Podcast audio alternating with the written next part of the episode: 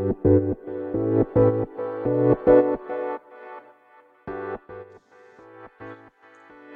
い、始まりました。本を読んでは独り言ラジオ。私、変な髪型をしたポンコツ薬剤師こと町田和俊でございます。はい。えー、またお久しぶりの更新となりましたね。まあ、といってもあれかな。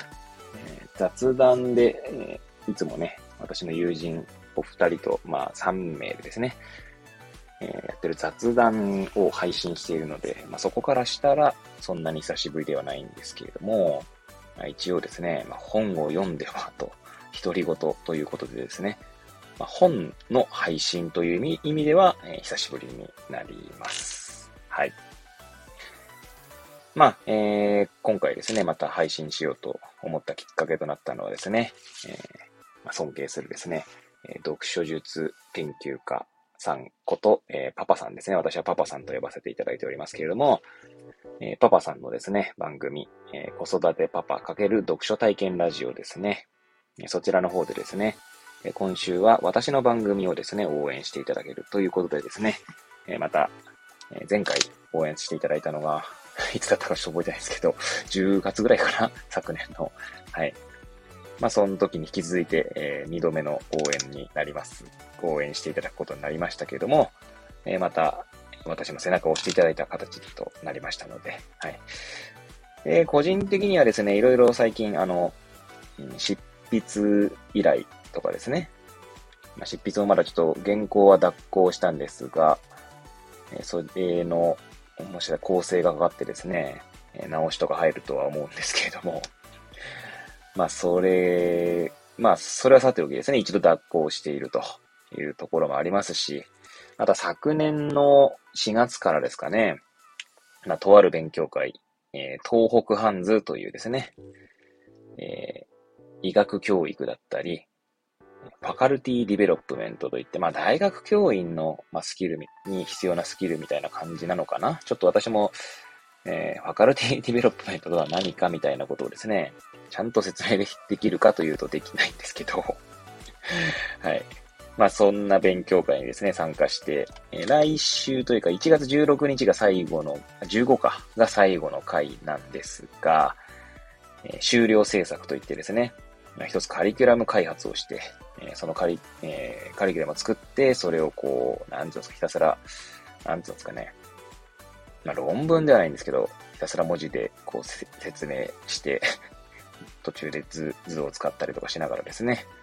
図というか評価。はい。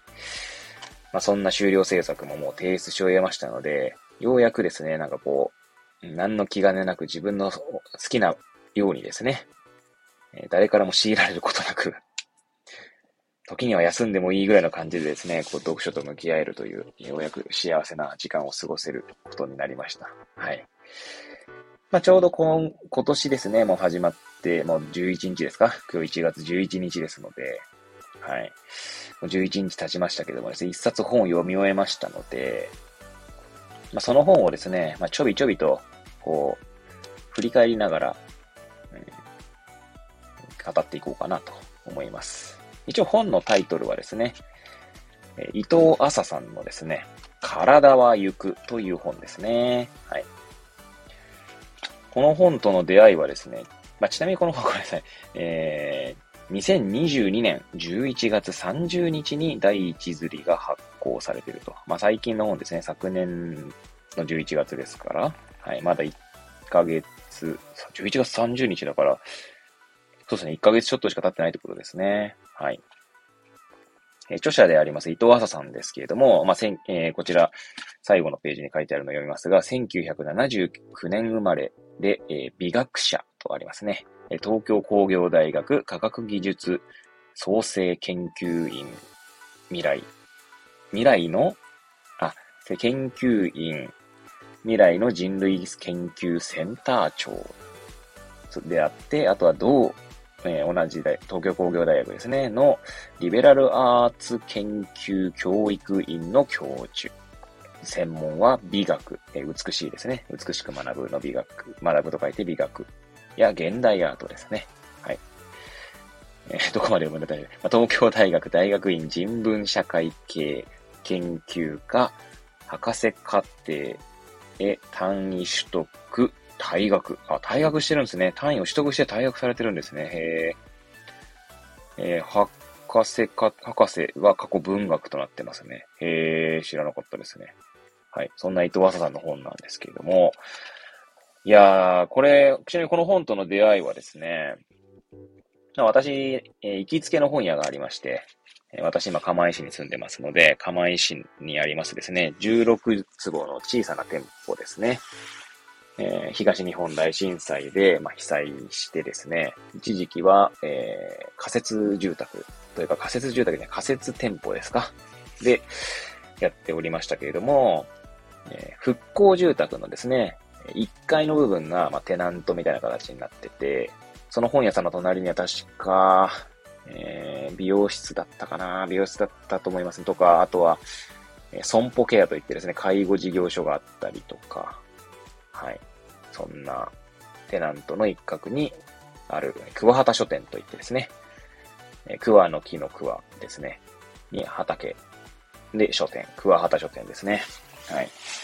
最近桑畑書店さんも行きつけにしておりまして、まあ、行くとですね、ま、店主の桑畑さんとこうお話ししながらですね、えー、お話ししたりとか、まあ、大体本はそこで買ってますかね。まあ、まあ、アマゾンで買うこともありますけれども、まあ、なるべくですね、そこで買うようにはしています。はい。はい。で、そこでですね、たまたま、確か娘の本を買いに行った時でしたかね。確かあれかな、クリスマスプレゼントですね。娘のクリスマスプレゼントに、えー、図鑑を注文したんですね。そうだ、思い出した。はい。えっ、ー、と、サメ、最近サメに興味があったんですよ、娘がね。で、そのサメの図鑑、確かですね。なんだっけな、4400円ぐらいの、まあ、普通のですね、普通のっていうか、えー、小学館の図鑑ネオとか皆さん、えー、見たことありますかね結構分厚めなんですが、1冊2000円ぐらいなんですね。で、厚さとしてはですね、小学館の図鑑名は、まあもちろんいろんなシリーズがあるんで一概には言えませんが、まあ大体その平均的な厚さの半分の厚さなんですが まあなんせ、おそらくですね、発行部数とかも少ないんだと思うんですよね。えー、小学館みたいなその、なんだろう、めちゃくちゃでかい会社じゃない、出版社ではないところから確か発行されてましたので、すいません、ちょっと今、サメの図鑑のタイトルが出てこなくてですね、えー、すいませんですけれども、まあ4400円の、え図鑑を注文し、で、購入しに行った時にですね、えー、もう一冊なんか自分の本買おうかなと思って買ったのがこの体は行くですね。他にもちょっと迷った本あったんですけど、伊藤浅さんの本って、確か私、ちゃん、何冊か持ってるんですけど、あんまりちゃんと読んだことなかったなというのと、まあ、なんとなくこの、なんていうんですかね、この想定というか、体、なんていうんですか、表紙っていうんですか、表紙のデザインとかで、えー、と、あとは副、副題ですね。サブタイトル。えー、できるを科学するテクノロジー×身体とあってですね。まあ、そのフレーズとかで、えー、買ったと思います。な買ったのが12月の23だか22だからかな。ほんとクリスマス直前だったのでね。ちなみに帯にはですね、技能習得、技能ですね。スキルっていうんですかね。技能習得のメカニズムからリハビリへの応用まで、できるをめぐる体の奔放な可能性を追うと書いてあるんですね。いいですね。なんかこの、この多分帯の文章とかで結構買おうって思ったと思います。あとは後ろですね、その帯の、なんですか、背拍子側の方には、できなかったことができるってなんだろうあ、こういうことか。意識の外で演奏ができてしまう領域とは。あちなみにこれ一章のやつですね。で、第二章のやつからの一節が、えなぜ桑田の投球フォームは毎回違っても結果が同じなのか。はい。桑田とはあの、元巨人のですね、桑田投手ですね。はい。第三章からの一節は、えー、環境に介入して体を騙す農業的テクノロジーの面白さ。はい。で、第4章からの一節は、脳波で尻尾を動かす。未知の学習に必要な体制感覚。はい。そして第5章。まあ、第、これ全部で5章なんですけどね。はい。えー、セルフとアザーのグレーゾーンで生まれるもの。はいえー、各章の一節が紹介された上で最後に、えー、日々、未知へとジャンプする体の冒険がここに、とありますね。いや、結構もう、今帯をですね、改めて読んでみてですね、これだけで私はワクワクしてしまっ、まあ今はもうすでにワクワクしてますので、まあ本を買った時もですね、確かこの、うん。まあ、ざっとパラーっとは見た記憶がありますけど、多分おそらくこの表紙と、表紙のデザインと、この帯の文章だけで買ったと思いますね。あとは伊藤麻さんっていうところですかね。はい。で、まあ何回かに分けてですね、分けてというか、まあ、この、えー、このラジオ番組というか、スタンド FM で始めた時はですね、えー、図書館の本を読んでは、えー、収録し、読み途中でですね、例えば、え今回の体は行くで言ったら第1章だけ読み終えたところで収録し、第2章読んで収録しみたいな形でやってたんですね。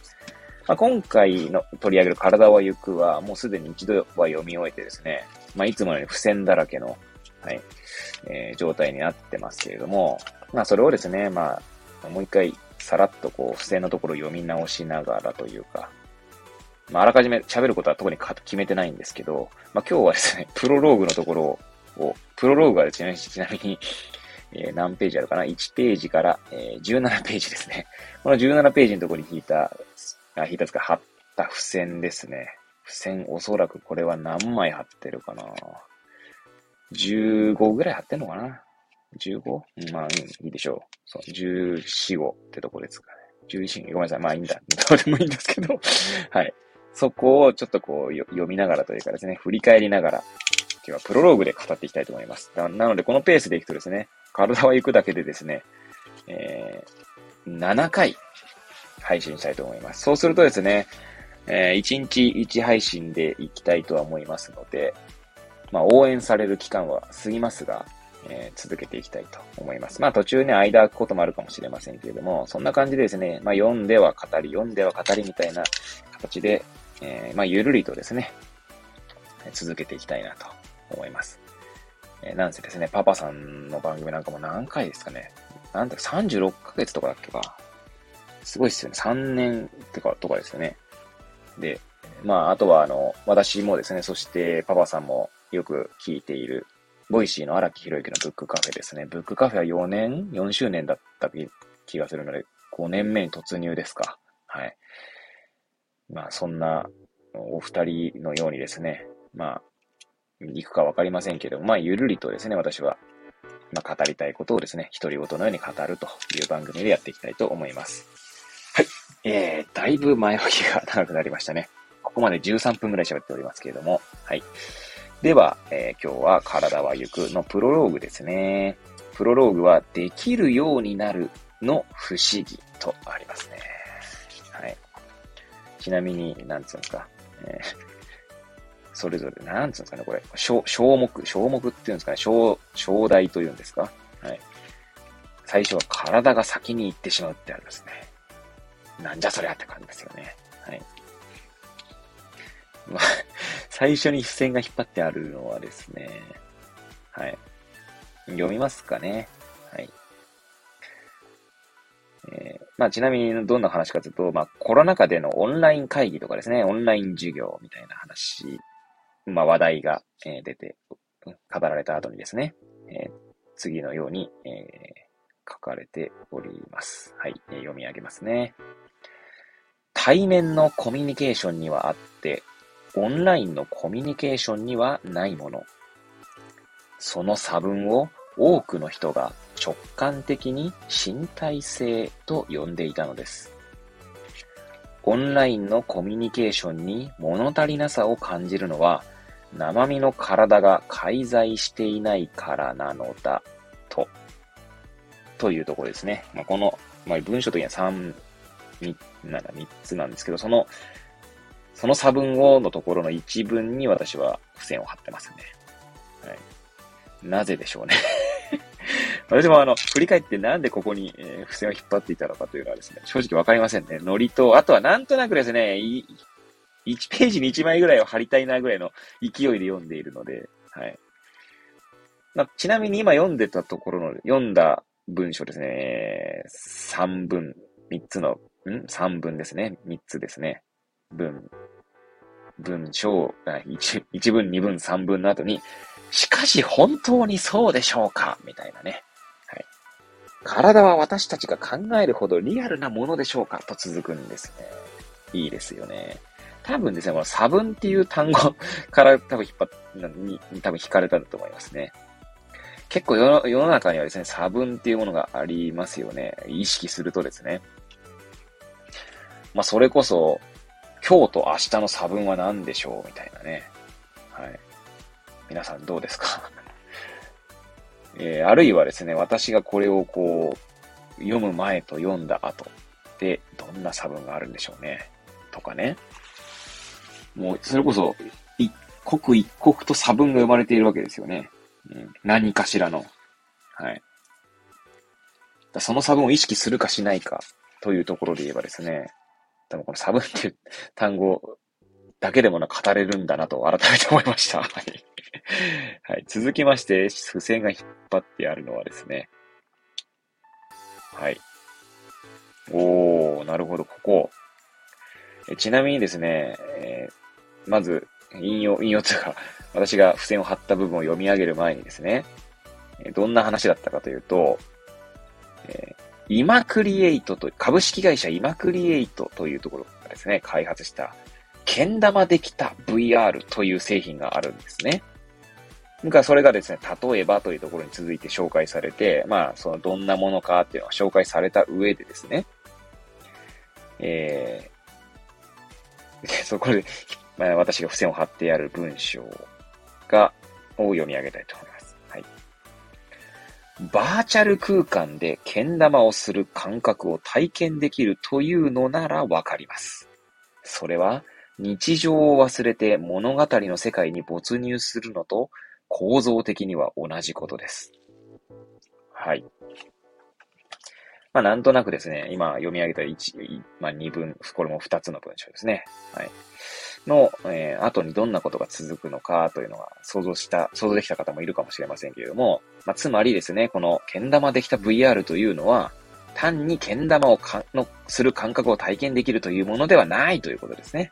はい。まあ、それだったら、え日常を忘れて物語の世界に没入するのと構造的には同じということですよね。つまりバーチャル空間に、バーチャル空間っていうのはそもそも非日常ですから、そんなバーチャル空間でですね、けん玉別にしなくてもいいわけですもんね。だから物語の世界に没入する、えー、バーチャル空間でけん玉をするっていうのは、まあ、構造的には同じということですね。はい。で、まあその、ちなみにその次にはやっぱところがと続いてるんですね。まあそこはちょっと読み上げませんが、はい。続いて付箋を引っ張ってあるところがですね。はい。えー、いや、ほんとなんか改めてこうやって振り返ってみると、なぜ私はここに付箋を貼ったんだろうと思いますね。なんかいいですね。こうやってなんか自分でこう、このラジオ番組でですね、改めてなぜここに付箋を貼ったんだろうかと振り返るという機会になっております。はい。じゃあまた読み上げたいと思います。物理法則に縛られた地球上のリアルな空間とテクノロジーによって作り出されたバーチャルな空間。言葉を使って記述すれば、この二つの空間を区別することは簡単です。はい。なんでここに引っ張ってるんでしょうね。まあ、つまり、まあ、ちなみにこの後にはけれどもという、ね、けれどもこの剣道できた VR が、こう、表現していることは違うんだよってことが書かれるんですけど、そうですね。確かに言葉を使って記述すれば、区別できるけど、結局まあ同じことが起こっているっていうことなんですよね。はい。まあどういうことかというと、まあ、あの、結構はしょった部分にですね、を、にも書かれているんですけど、このけん玉できた VR っていうのは、もう一個前に、えー、の紹介したえー、付箋の文章ですね。バーチャル空間でけん玉をする感覚を体験できるわけじゃなくて、この VR をですね、えー、体験した後はですね、このバーチャル空間から日常に戻っても、けん玉ができるようになっているんですね。はい。まあ、ちゃんと研究結果というか、その観察、なんだ、その情報、データですね。えー、ちなみにこれが、ごめんなさい。もう、また戻るんですけど、2ページに書いてあるのが、このシステムを体験した1128人のうち実に96.4%に当たる1087人が技を習得したというのですと。はい。ここはあの、付箋引っ張ってないんですけど、すごいっすよね。90%以上の人が、このけん玉できた VR を、ね、体験するとですね、日常に戻ってもけん玉の技ができるようになって96%ですよ。しかも結構な人数ですよね。1128人ですから。これがね、10人とか20人とかだったらちょっと、のうちの90%とかだったらね、まあなんかこう、なんつそれって本当みたいな話なんですけど、1100人中の1000、1100人中の9割って96%がかなりですよね。はい。ということでですね、だ言葉で、で、記述、まあ、じゃあ戻し、もうあの、付箋を貼ったところに戻りますけど、言葉では、地球上のリアルな空間と、バーチャル空間ですね。違うけど、そのその区別をしていることになるかもしれないけど、結果的には同じことが起こっているというところですね。はい。面白いですね。はい。そして続いて、え付箋を貼ってある場所を読み上げたいと思います。まあ、すぐ隣のような感じなんですけど、このペースで読んでると全部読むことになっちゃう気も、あ、そうでもないですね。次の、今これ今読んでる3ページなんですけど、5ページ、6ページ、7ページは引っ張ってないです。あの、貼ってないですね。はい。まあ、こんな感じでちょっとやっていきたいと思います はい、じゃあ読み上げますね。バーチャル空間で体験したことも、それがいかに現実にはありえないことであったとしても、何ら遜色ない経験値として蓄積され、リアル空間で行為する私たちの振る舞いを変えてしまうと。まあ、ちなみにその文章で一一文ですね、今読み上げましたが、その後に続く文章も読んじゃうと、まああれだな、長くなるので、要は、そうなんですよ。だからこの剣道はね、VR ね、すごいっすよ。私もやってみたくなりましたね。皆さんもね、ぜひ、今クリエイトですね。ここ、え2ページにはですね、その多分この今クリエイトさんのホームページが、ね、なんだ、引用というか参照として載ってますね。一応読み上げますね。https、えー、これコロンですかね。で、スラッシュスラッシュ、ima、今ですね。えー、これはなんだ、えー、ハイフンか。えー、クリエイトなので、create.com、com、com スラッシュ、nup ですね。で、スラッシュですね。はい、ぜひ検索してみてください。まあ、おそらく今クリエイトとかカタカナで書いてですね、けん玉できた。えけん玉の剣は、かあ玉だけ漢字ですね。で、けん玉できたのとこに、あの、えー、びっくりマークですか？えー、なんだ、ここ、なんでしたっけ？なんとかマーク VR ですね。はい。という製品があるので、ぜひとも体験していただければと。体験できるのかなそもそも。ちょっとわかんないですね。もしかしたら体験できるかどうかわかりませんが、まあ、ホームページ見ていただければと思いますね。はい。で、続いてですね、読み上げるところが、まあ、またすぐ隣のような文章ですけども、付箋を貼ってあるところを読み上げたいと思います。ここにあるのは、私たちがどんなに意識してリアルとバーチャルの間に線を引こうとも、その境界線をやすやすと審判して漏れ出てくるような体のあり方ですですね。です。で終わりですね。体あり体のあり方です。で終わりです。はい。皆さん、今私が紹介している本のタイトル覚えてますかね？体は行くです。はい。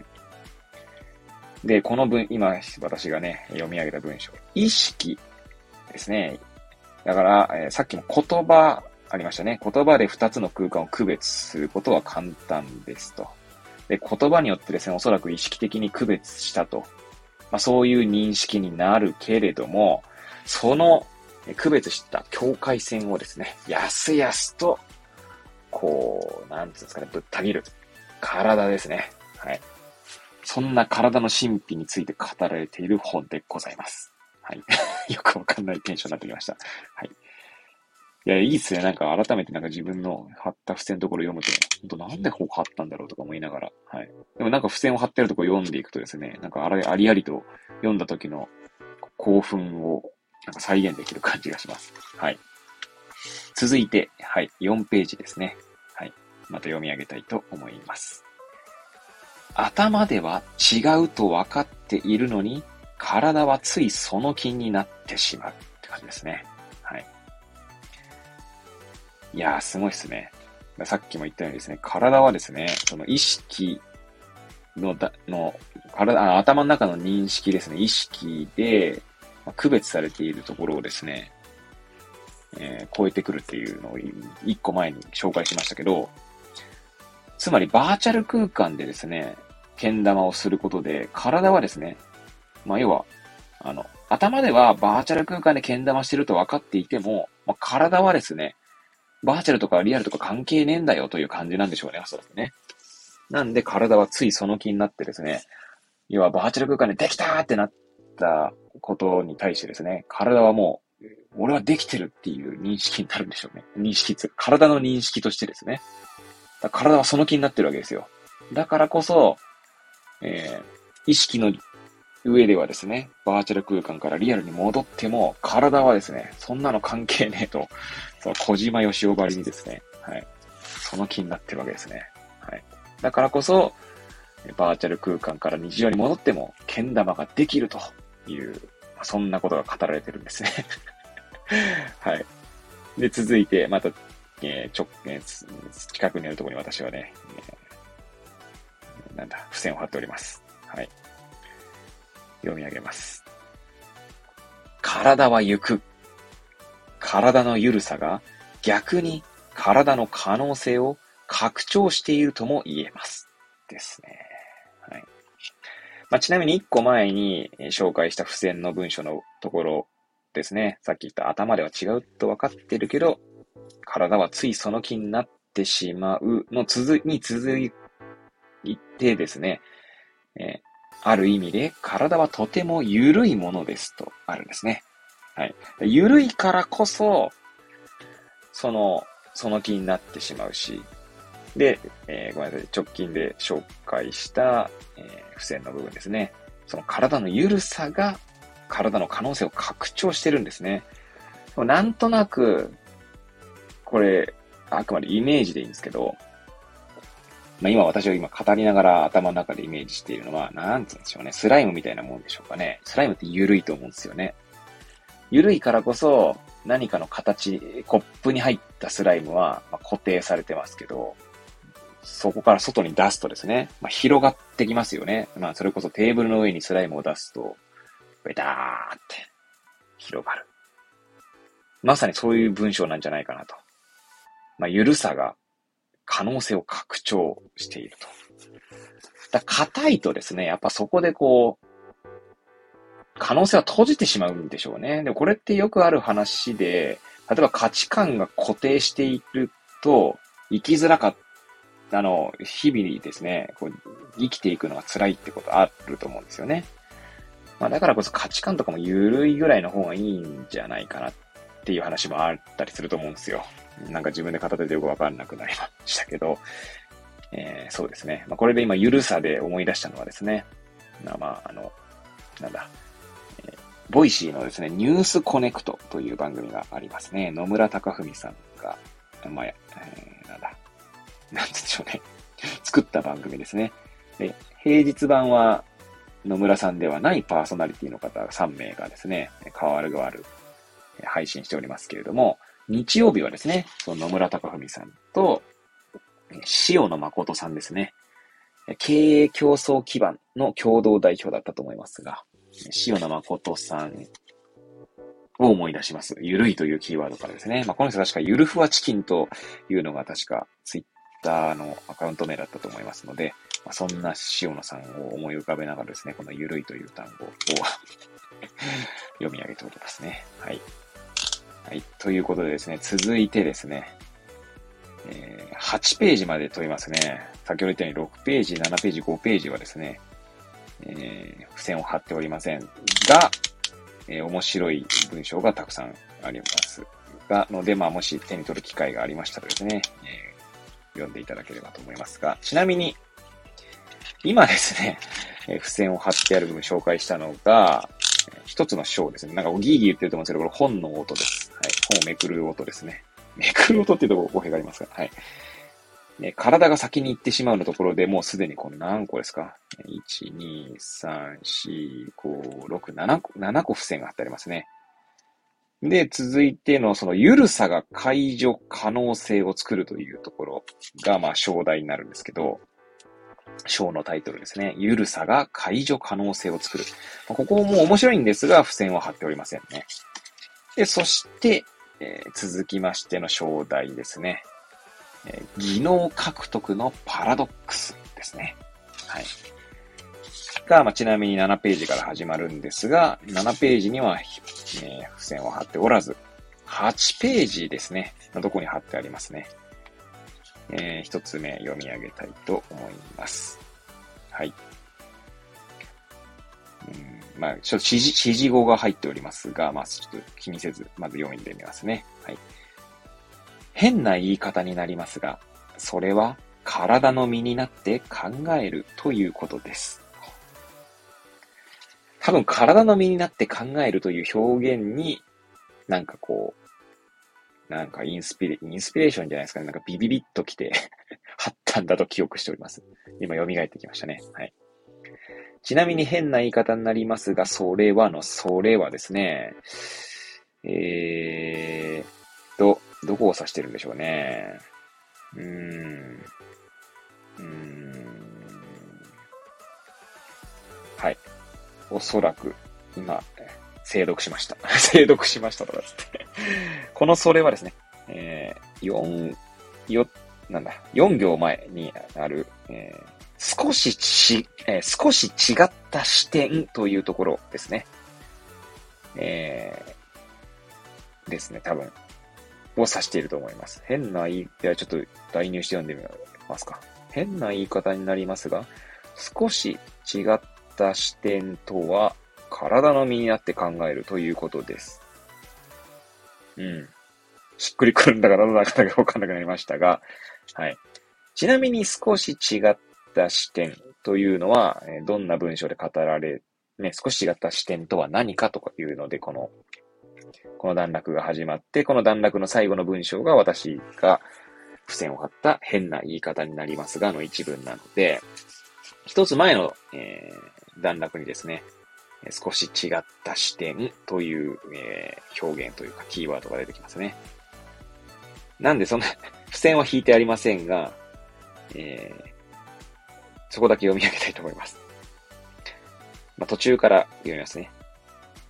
本書はテクノロジーと人間の体の関係という古典的な問題を扱いながら、かつできるようになるというごくありふれた場面に注目しながら、これまでとは少し違った視点に立って考えてみたいと、考えてみたいと考えています。結構あれですね。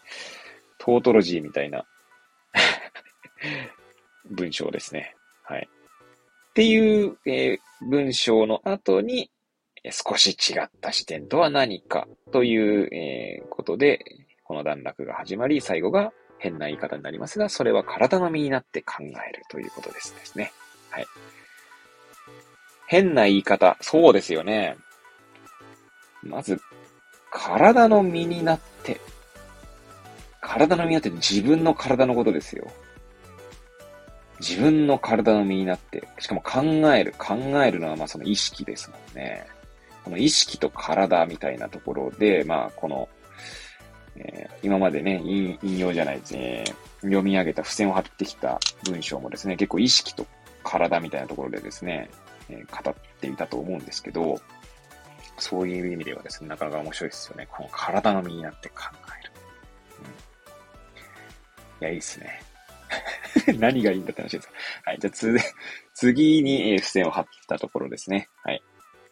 ちなみに、えー、5行だけ間が空いて、はい。えー、付箋が貼ってあります。読み上げたいと思います。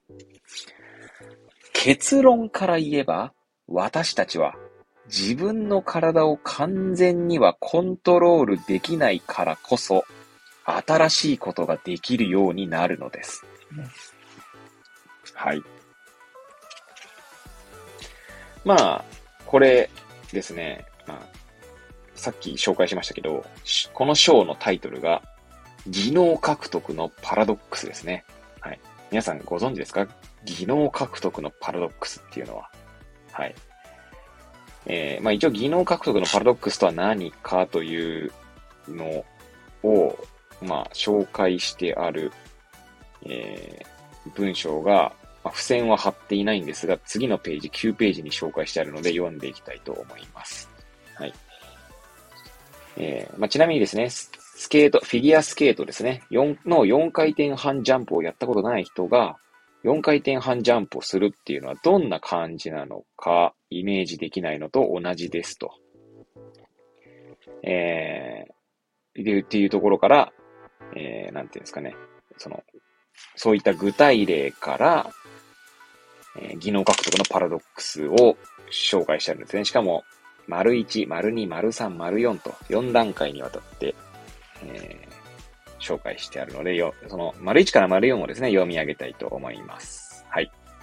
丸1、できない、矢印、できるという変化を起こすためには、これまでやったことのない仕方、やり方ですね。で、体を動かさなければならない。丸2、そのためには、意識が正しい仕方で体に命令を出さなければならない。丸3、しかしながら、それをやったことがない以上、意識はその体を、あ、その動きを正しくイメージすることはできない。丸4、意識が正しくイメージできない以上、体はそれを実行できない。はい。え、この1から4を紹介する前に読んだ文章覚えてますか？スケートの4回転半ジャンプをやったことのない人が、4回転半ジャンプをするというのはどんな感じなのかイメージできないのと同じです。で、つまりで1から4が出てるんですね。はい。これがですね、ちなみに丸1から丸4がまさに技能獲得のパラドックスですね。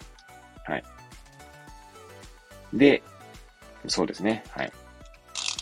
なので、その技能獲得のパラドックスがあっても、えー、なんだ、要はできなかったことができるようになるんですよね。我々人間は。はい。で、まあ、この、なんでじゃあ、この技能獲得のパラドックスがあるのにできないことが、できなかったことができるようになるのかっていうのに対して続く結論から言えば、っていうのにつながるわけですね。で、まあ、自分の体を完全にはコントロールできないからこそ新しいことができるようになる。自分の体を完全にはコントロールできないっていうのは、えー、以前というか、ちょっと前に紹介した、まあ、体が緩いからなんですね。えー、まあ、なんでそうなるんだって話は置いといてなんですけど、コントロールできない。コントロールできるってことはですね、まあ、意識が体に対してですね、まあ、命令を下ししてコントロールするってことになるわけですけど、つまりもう型にはまってるっていうことですよね。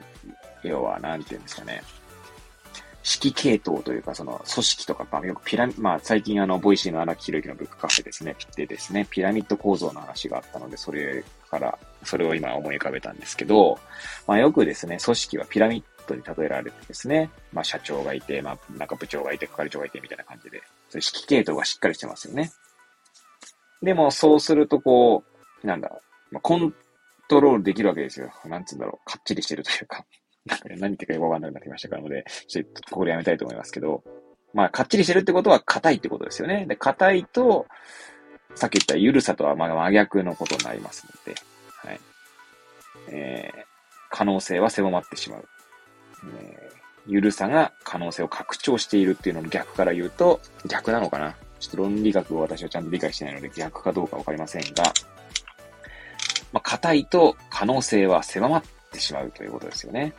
で、自分の体を完全にコントロールするっていうのは硬くなってしまうのと一緒だと私はなんとなくイメージで認識しているので、そうすると新しいことはできないっていうことなんですよね。はい。多分、おそらくそういうことだと思います。はい。えー、続きまして10ページからですね、えー、章題が、えー、は紹介したいと思いますが、意識とは一緒に行けないけれど、テクノロジーとなら一緒に行けると。はい。いうのが始まります。ちなみにですね、この文、この本はですね、第1章から第5章まで5人のですね、なんつうんですかね、理、理系学者とでも言いましょうか。はい。の方たちの、その研究が紹介されてるんですね、それぞれ。つまり5個紹介され、5個というか5人の研究者の研究が紹介されていると。まあ、一つとは限らないんですけども、はい。で、それをこう、伊藤浅さんが、まあ、ある種こう、哲学的というか、まあ、文系の視点でという感じで、まあ、伊藤浅さん時代を語ってますけれども、まあ、本にしてあるという感じですよね。なので、まあ、このテクノロジーとなら一緒にいけるっていうのテクノロジーは、まさにその、研究者たちの研究が、まあ、そのテクノロジー、まあ、なんだ、なわけですよ。よくわかるなってましたね。はい。はい。ということでですね、まあ、この、意識とは一緒に行けないけれど、テクノロジーとなら一緒に行けるの章で紹介、えー、わた、紹介じゃなくて私が付箋を貼ってある箇所を読んでいきたいと思います。はい。読み上げたいと思います。できないことを意識できないというジレンマを超えるジャンプ。これを可能にしているのは、まさにけん玉や原子痛の例で見てきたような体のゆるさです。体にはゆるさがあるから意識の裏を書いて思いがけずできちゃうという可能性が開かれる。体は意識を超えてゆくのです。つまり、ジレンマを超えられる。体は日々、意識にとっては未知なる領域に飛び出るジャンプをしています。はい。まあ、付箋を貼ってあるのはですね、このまさにけん玉や原子痛の例で見てきたような体の緩さですと。まあ、多分緩さのに引っ張られたんですかね。ちょっと私も なぜここに引いたのか、いや、貼ったのかわかりませんが。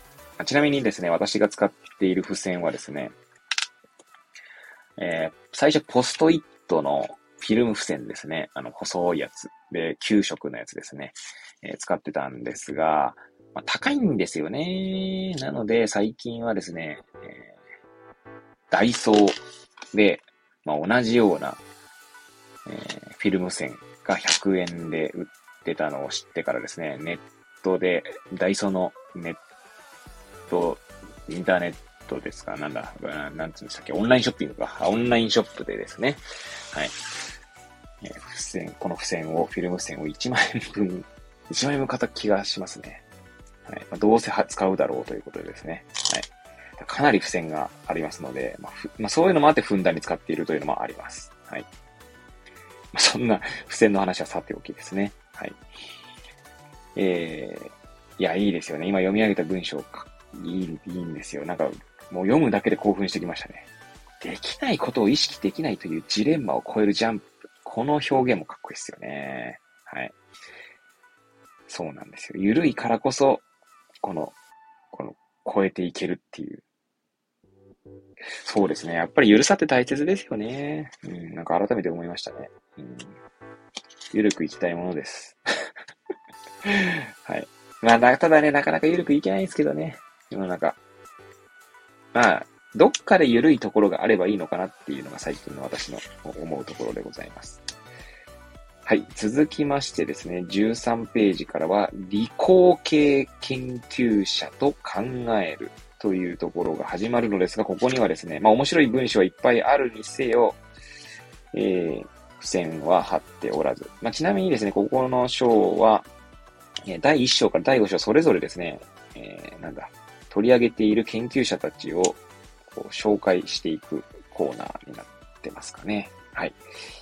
で、15ページから、ね、できるイコール優れているを超えてというところでですね、まあこれで、えー、プロローグは、この最後の章、できるイコール優れているを超えてというところでですね、プロローグは終わるんですけども、はい。最後の章に突入するまでですね、44分。はい。まあ、だいぶ前置きが長くなったっていうのもありますけど、あとはこの付箋を貼ってある文章を読むという方式で、なんか始めてしまったのでですね。まあ、なんか途中でやめるのもなんか、なんか尺だなと思ってや続いてますけど。はい。ちなみにこの章にはですね、え3つの付箋を貼ってありますので、その3つを語ってですね、今日は終えたいと思いますね。はい。じゃあまず1つ目の付箋。はい。はい。じゃあ読み上げたいと思います。できる、できないという言葉は、できるイコール優れている。できないイコール劣っているという価値的な判断と結びつきがちです。確かに挑戦する機会や探索の可能性を作り出すという意味では、これらの言葉は有効かもしれません。はい。とありますね。この文章ですね。はい。まあ、確かに、うん。これま、まあ、ほんとそうですよね。できたできたはい。なんかできるとね、優れてる感じになるし、例えば子供が何かできたって言うとですね、よしよしというか、褒めますもんね。で、褒めると、で、なんかできなかったりするとですね、叱ってしまう、まあ、叱ってしまうこともあるかなあるのかな多分無意識にしてるかもしれないです。別になんか怒鳴ったりとかはしないですけど、うーん。なんか振り返ってみると、そうですね。やっぱ子供ができた時って嬉しい反面ですね、できなかった時やっぱこう、まあ、叱ったりはしないな。うん、叱、叱ることはしないですね。怒ることがはしなくても、なんかやっぱがっかりしてしまう自分がいるのも事実ですね。あとは、できなかったことよりも、うん、なんか子ど、その子供が、あ、うちの子供の話ですけど、まあ最近とか、去年あったエピソードで言うと、逆上がりがですね、できるようになったんですよね。YouTube の動画とか一緒に見ながらですね、こうやるといいかもよとかってやりながら、できるようになった。その時はめっちゃ嬉しかったんですけど、まあその鉄棒に飽きてしまってですね、しばらくやんなかったんですよね。で、そうすると当然できなくなってって、で、まあできなくなるのはしょうがないかなとは思ってたんですけど、なんかそれでこう、なんつうんだろうな。諦めてしまったりとか なんだろう。まあ、悔しいんでしょうね。なんか、悔しいからこそ、やだやだみたいな、もうやんないみたいな感じになる姿に、やっぱちょっと、なんかショックではないんですけど、多分期待が入ってるんでしょうね。期待っていうのは、なんだろう。挑戦してほし、挑戦する姿を見せて欲しかったり、まあそういう期待とか。うん。だからこそなんかその期待を裏切られる、その勝手に、勝手に抱いた期待を裏切られたショックみたいのはありますね。だから別に、そうですね。やっぱり振り返ってみれば叱ってはいないかな。でき、その、挑戦したことに対してて、できなかったとしても叱ることはないんですけど、まあ、もう話を戻すと、やっぱできないイコール劣っているっていう風になっちゃうのは、勝手に抱いた期待に対しての、を裏、あ、勝手に抱いた期待を裏切られた時のショックみたいなのがですね、やっぱ出ちゃうんでしょうね。声のトーンとか表情とかね。隠そうとしても、がっかり感みたいなのが。だそうするとやっぱ劣ってるっていう風になっちゃいますよね。いや、なっちゃいますよね。っていうか、多分それは無意識化でですね。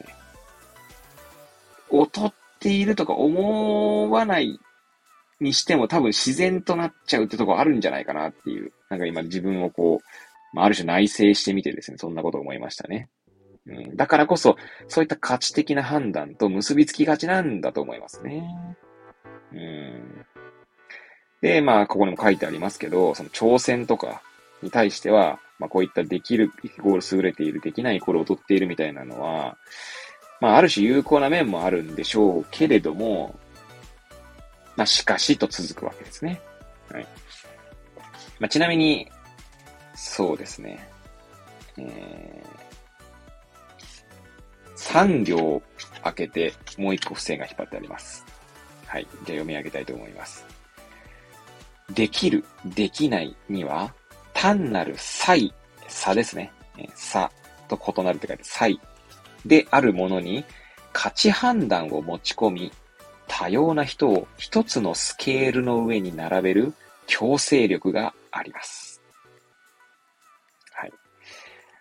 いやー、重い言葉ですね。今私ね、ちょっと自分の娘のことをこう、なんだろう、思い出しながら、そうなっちゃうなーって内省してみたんですよ。まあ、今までそんなことあんま考えることなかったんですけど、んその内省した後だからこそなんかすっげえ重いなと思います、この文章ね。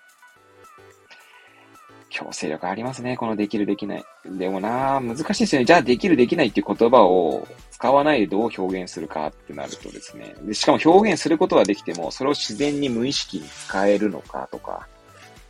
じゃあもしそういった言葉ができるできないに変わる言葉があったとして、それを受け取る側はどうなのかとかね。はい。で、私がそう使っていった言葉を使ったとしても、まあ仮に娘にですね、例えば娘にそういった言葉を使ったとしても、娘は私以外の人とも関わるわけで、まあそういったことまで考えるとですね、このできるできないと、そのさっきの価値基準と結びつきがちみたいなのはもうある種、価値判断か。もうある種もうなんつうんですかね、社会というか文化というかなんというか、もうなかなか変えるのは難しいんじゃないかなと思いますよね。諦めちゃうようでなんか変、なんかあれですけど、後味が悪い感じですけど、はい。だからこそなんかこう、ちょっとそういうのを自覚したいなと、なんか今、付箋を貼った文を読んで思いました。はい。そして、えー、この、えプロローグ最後の、えー、最後、えー、プロローグの最後の章なんですけど、えー、3つ目の付箋ですね、最後の付箋。のところを、えー、読みたいと思います。はい。どうすか？ななぜならから始まる文章なので、えー、その一個前の文章から言いますかね。はい。読み上げたいと思います。え、なお、本書では、それぞれの研究者の研究内容だけではなく、その人の人となりにも言及しています。なぜなら、その人の身体感は、その人がどういう経験をして何を好んできたかといった個人的な背景と密接な関係があるからです。そうですね。まあ、これは身体感、まあ、体ですね。身体の感、えー、なんだこれ。感、み、観音様の感か？これ見るですね。の感ですけど、これ身体感だけじゃないっすよね。価値観とかもそうだと思いますよね。その個人的な背景ですよね。なんとか経験をして。まあ、要は俗に言うナラティブってことだと思うんですけど、すべての何々感はそうなのかもしれないですね。その人の人となりに何々感は宿っているのかもしれない。ん？じゃない逆か？な、何々感というのに、その人となりが宿っていうのか？ちょっとわかんなくなりました。どっちがどっちかわかんないけど、まあ、そんなことがこの文章に書かれているんじゃないかなと。そうですね。多分だからこそ付箋を貼ったんじゃないかな 思います。はい。ちなみにですね、この私が付箋を貼った文章の次にはですね、こんな文章が書かれていますね。まあ、付箋は貼っていませんが読み上げたいと思います。え先ほどの文章の続きですね。はい。言うまでもなく、学術論文の中では、こうした背景に相当するものは描かれません。描かれません。書かれませんかなあの、描写の描の字ですね。の書かれません。はい。えー、こうした背景っていうのは、えー、その論文ので言えば、論文の著者がどういう経験をして何を好んできたかといったものですね。はい。